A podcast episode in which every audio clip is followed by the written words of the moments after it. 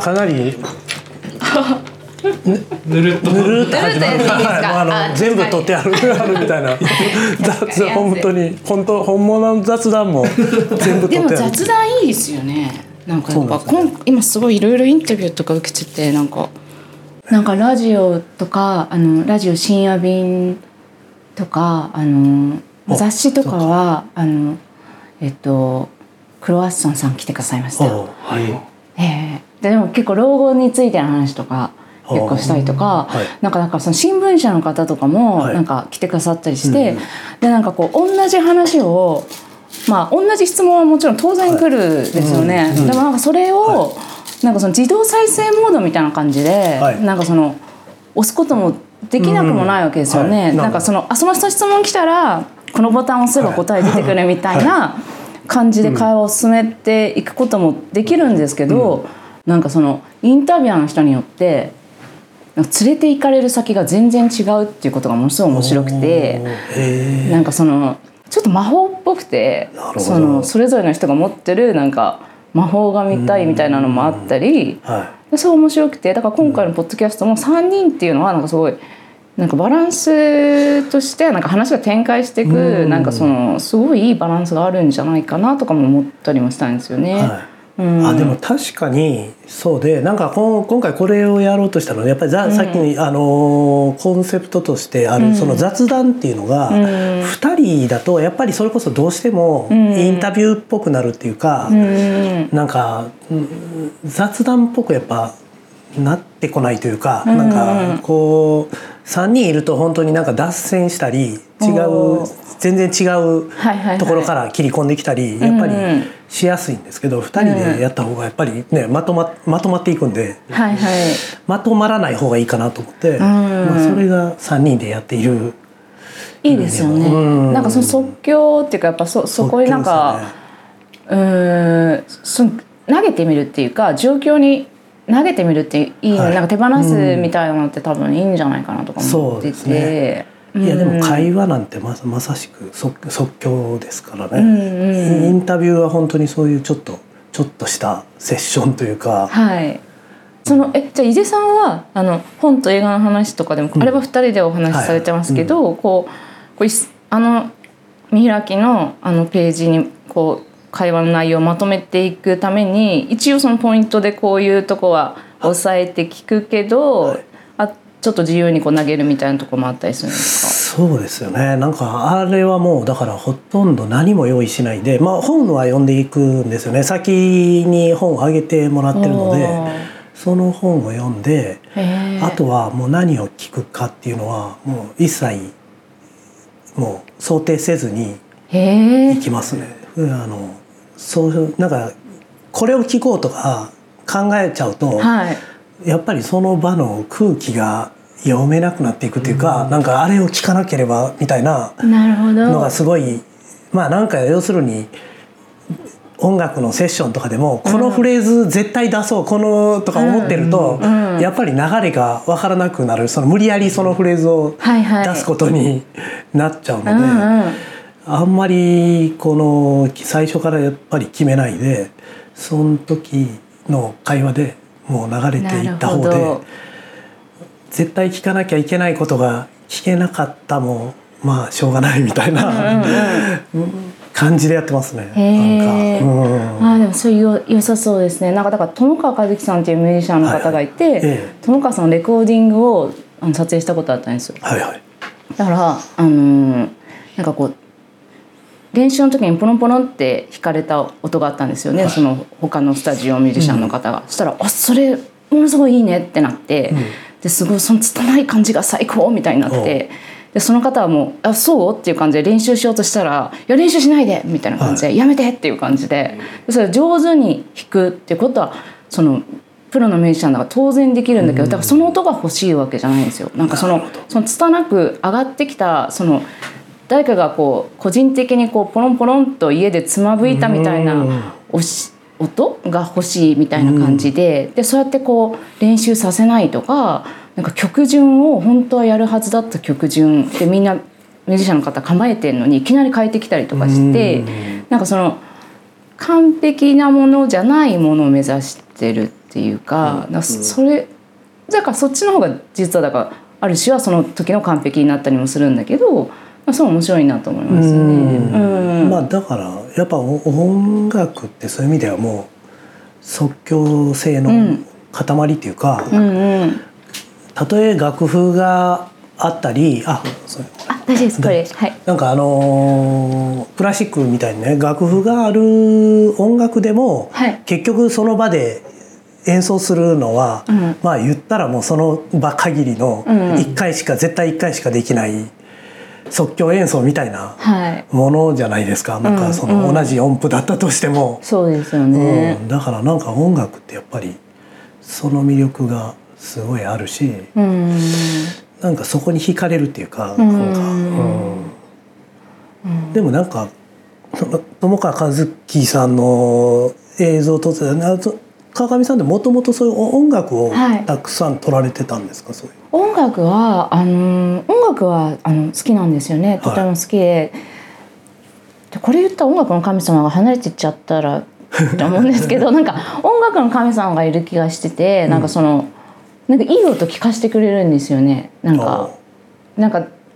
出会わせてくれる感じがしててだから自分は全然知識もあのそんな勉強してきたわけでもないんですけど、なんかそういうその音の場に自分が入れるっていうことがあのあってそれはすごいありがたいなと思ってるんですけど、だからこ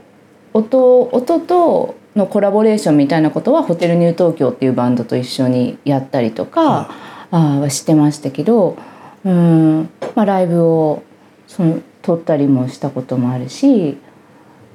音は好きですね。それをもともとやってたっていうことでもないんですけどね。うん。徐々にそういうあそそうういう。はい。一番最初は日系アメリカ人のはいはい。強制収容所のドキュメンタリーを21か20だから大学3年4年で作ったのが最初の1本目なんですよ。あそうなんですか。はい。なんか日大の本当は芸術学部の写真学科に行きたくて、でもあのものすごい親に反対されて、写真とか映像とかそういうもので食べていこうなんてことは考えない方がいいよって言われてもうそれもう本当夢のまた夢っていう感じで、あのそそれはあの現実的ではないって、まあ、親は公務員だったりとかしてその公務員をものすごい勧められて。うちも僕も親公務員です。あ本当ですか、はそうあでもすごい自由にね親御さんは。いやいや全然自由じゃなかったです。あ、はいそうですか。はいでなんかあじゃあ自分で行けんのかなと思って大学の費用見たら200万ぐらいするんですよ年間。でこれは払えないなと思って。であの国公立大はその時横浜市立大学っていうとこ出たんですけどあの年間で30万円ぐらいだったんですよね。でこれだったら何かあった時に自分でアルバイトして働けば親と喧嘩しても、うん。まあ、そ卒業はできるだろうと思ってそれで横浜市大に行きつつ日大の芸術学部に潜ってたんですよ。へで本当は写真学科に潜りたかったんですけど写真学科につてがなくて、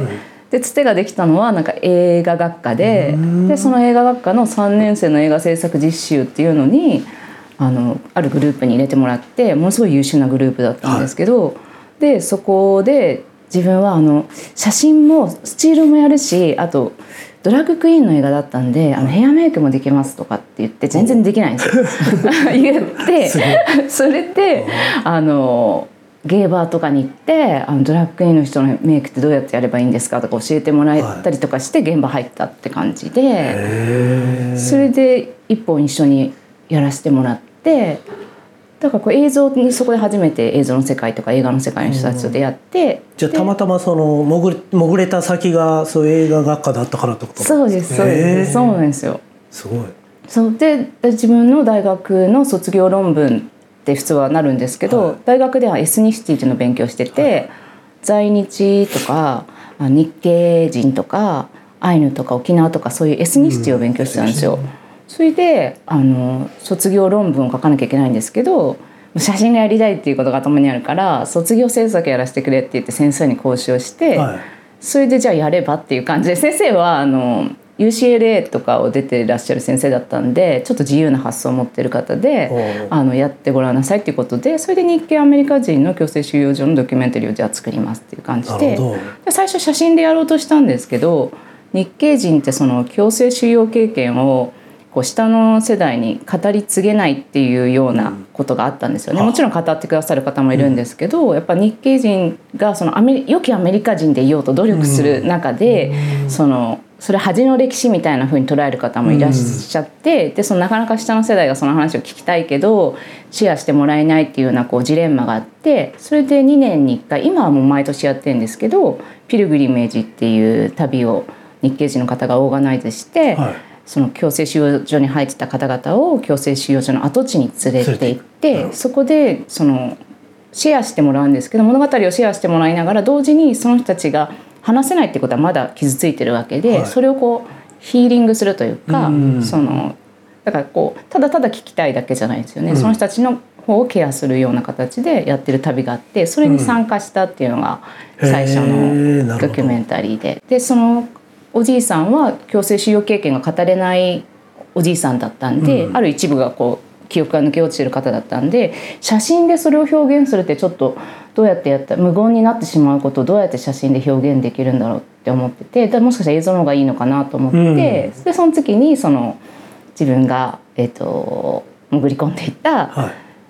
えー、日芸の方々に相談したらビデオ貸してやるよみたいな感じで簡単にこうちっちゃなビデオ貸してくれて、はい、それで初めてのドキュメンタリーを作ったそれっていついつ頃ですか？何年ぐらい2000年ですかね。それで2001年の、えーと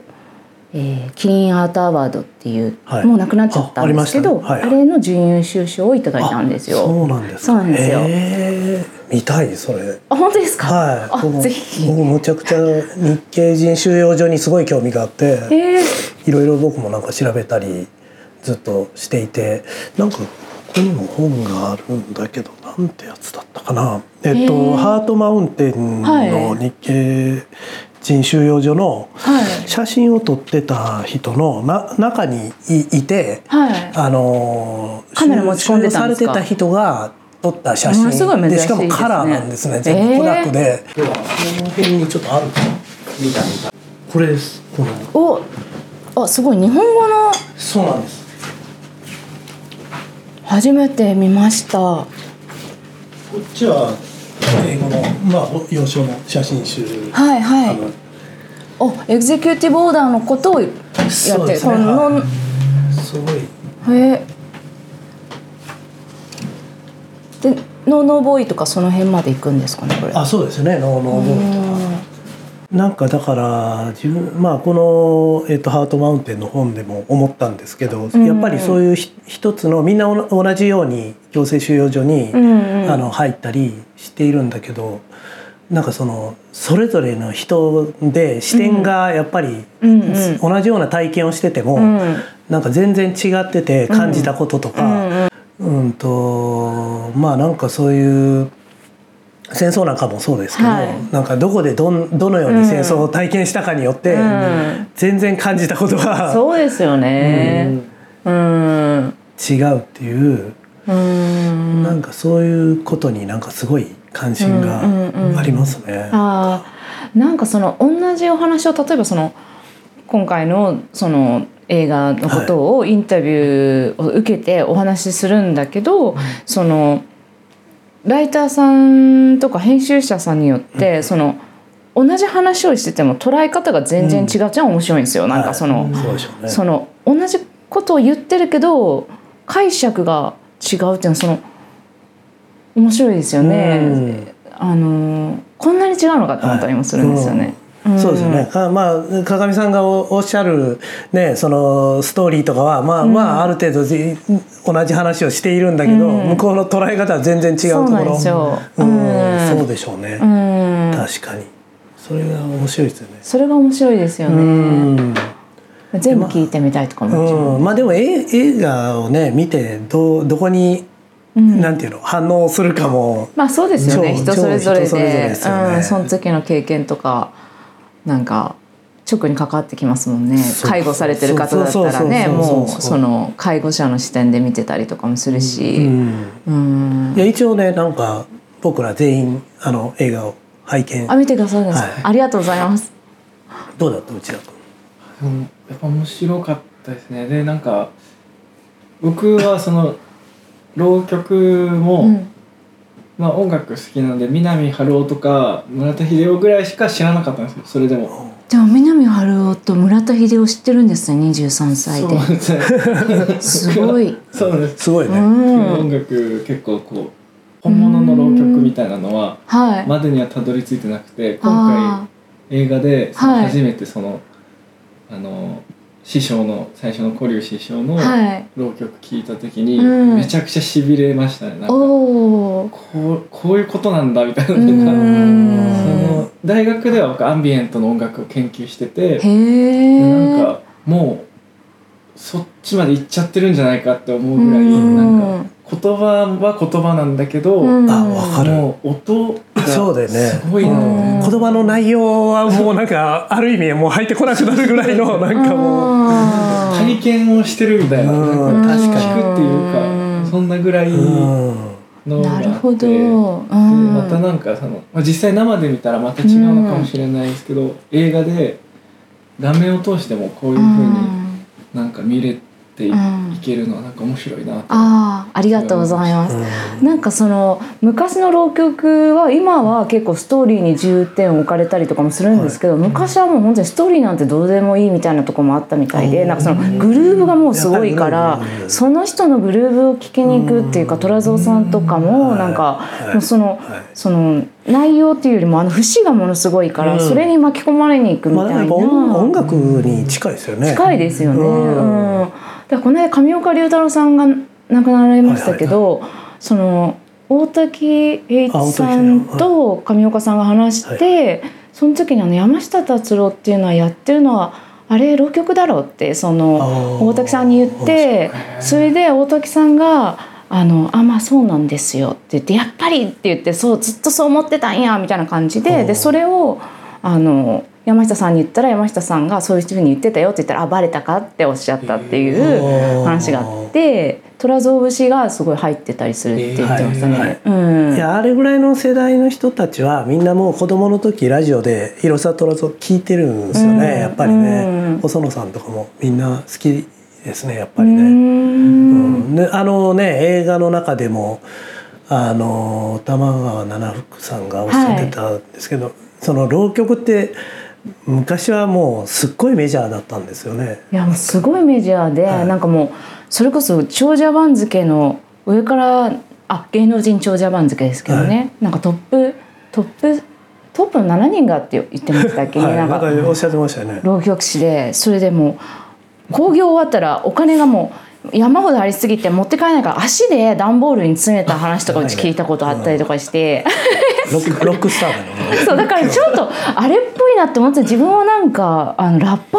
ラッパーーに近いっていうかなんかそのやっぱなんかいろんな地方住んでて団地とか住んでて大衆側にいてこれで一旗あげてあの有名になって金持って帰るみたいな、うんそんな感じのそので節も自分の節を最終的に生み出していかなきゃいけないんで、うん自分のフローとかバースみたいなものを生み出していくって思うと、なんか完全にこれヒップホップなんじゃないかみたいな。確かに。うんかなりでやっぱり大衆的なね芸能ですもんねやっぱりね。なんかそもそもはだから放浪芸とか門付け芸みたいなものからそのルーツをたどっていくとあるみたいな感じで、はいストリートですね。そうなんですよ。うんでなんか郡司正勝先生が言ってて面白かったのがその放浪の方でやってた人たちの浪曲の歴史ってあんま残ってなくてでね放浪芸のやっぱその記録が残らないっていうのはその大衆にはせ歴史はないんだけど生活があるでしょみたいな話をしてて、だからやっぱその生活側にとどまった芸能なんじゃないかと思うんですよね。だからその放浪芸の、うん。としての浪曲っていうのは。うん。でそれが余生であのもっとなんていうんですかね、うん、正統派みたいな感じで、まあ、歌舞伎がその歌舞伎座みたいな風うにこう消化していったように、うん。まあ、あそこまでそのなんていうんですか芸術方面には行かずに、うん寄せに入りながらももちろん大衆側に残っていくんですけどそもそもはさらにもっと大衆のそばにいたような、うん。道がもっと多分なんていうんですかね今って道がこう綺麗にあってここでこういう遊びをしちゃいけないとか大道芸もやる場所がなくなったとかですけどもっと道が開放されてて、うん。こう道がもっと自由だったっていうかこうそこでいろんなことが起きてたっていうかそういう時代があったんじゃないかなと思っていやストリートミュージックみたいなねん。本当に。だからストリートでやってると結局その寄せでやってないからその目の前を通り過ぎていっちゃうわけですよね人が。でそれをその人のアテンションをずっとこっちにこう引き続引きつけ続けるための歌い方であり三味線の弾き方なんですよね。だからこう三味線とのその長調発しのあのジャズみたいなセッションでこう最後序波球の球って言ってそこバラシって呼ばれるんですけど畳みかけるようにいくんですけど、それとかやっぱもう完全にこうアテンションずっとこうこうこっちにこう引きつけさせながらその場を支配していくみたいな作りになってんじゃないかなと思ったりするんですけどね。うん。いや本当確かにラップだよね。ですね。そうなんですよ。うんすごいでもなんかうんなんかそのねハイハイブローまあ落語とかだとなんかやっぱりもうちょっとハイブローな感じとかあるけど、なんか浪曲のそのなんかストリートな生々しさがなんか残ってる感じもね、すごいちょっと野蛮な感じが残ってる。野蛮な感じ。ってねいい意味でそうそうなんか。いい意味で野蛮さ楽屋とかあの今はもう結構一番上の世代のか世代っていうかそのなんていうんですか浪曲黄金期をし知っている方がだんだんこういなくなっていくわけですけどやっぱりなんかその自分が撮影し始めた時とかなんかいい意味で妖怪的なその、なんていうんですかそのいる方々の迫力っていうか、うんまだこういう人間がいるみたいな、感じ。そうなんかそうなんかそのね上岡さんの本にも書いてたんですけどまあえー、と安志清みたいなのは、はいはい。まあ、上方漫才のねもうすごい、まあ、クラシックのような推のように言われているけど、うん。あの上岡さんにとってはあれはそのテレビ芸であってあれは、うん自分の考える漫才ではないっていうあの言っててでうんなぜかというと安志清みたいなのはもう安志とか清のキャラクターがもうみんな知ってて、知った上であのなんか安志が出てきて、ん。このなんか安志がこういうなんかややらかして捕まったとか、いはい。みんな知ってる上で、なんかそれをいじったり君、うん。なんかヘレンの西川清の奥さんヘレンの君んとこの奥さんがなんとかとか言って、はいはい。なんかもうそういうキャラクターを完全に周知されていて、そのうん現実のなんかに起こした事件とか、はいはい。そういうのもをネタにして、ん。あの笑いを取るっていうあれはもうその自分の中ではそういう正統派の漫才ではないっていうあの神岡龍太郎神岡龍太郎はあくまでその世界の中だけで、あのみ店楽しませるものが、あのその芸であって、あれああいうのはもうテレビの世界なんだっていう上岡龍太郎が書いててそれもすごい面白いなと思って。その中の世界ってどういうことどういうことですか？そのやっぱり劇場のその瞬間のそのせ中の世界だけで別にそのなんか、えっと舞台を降りた後の私生活を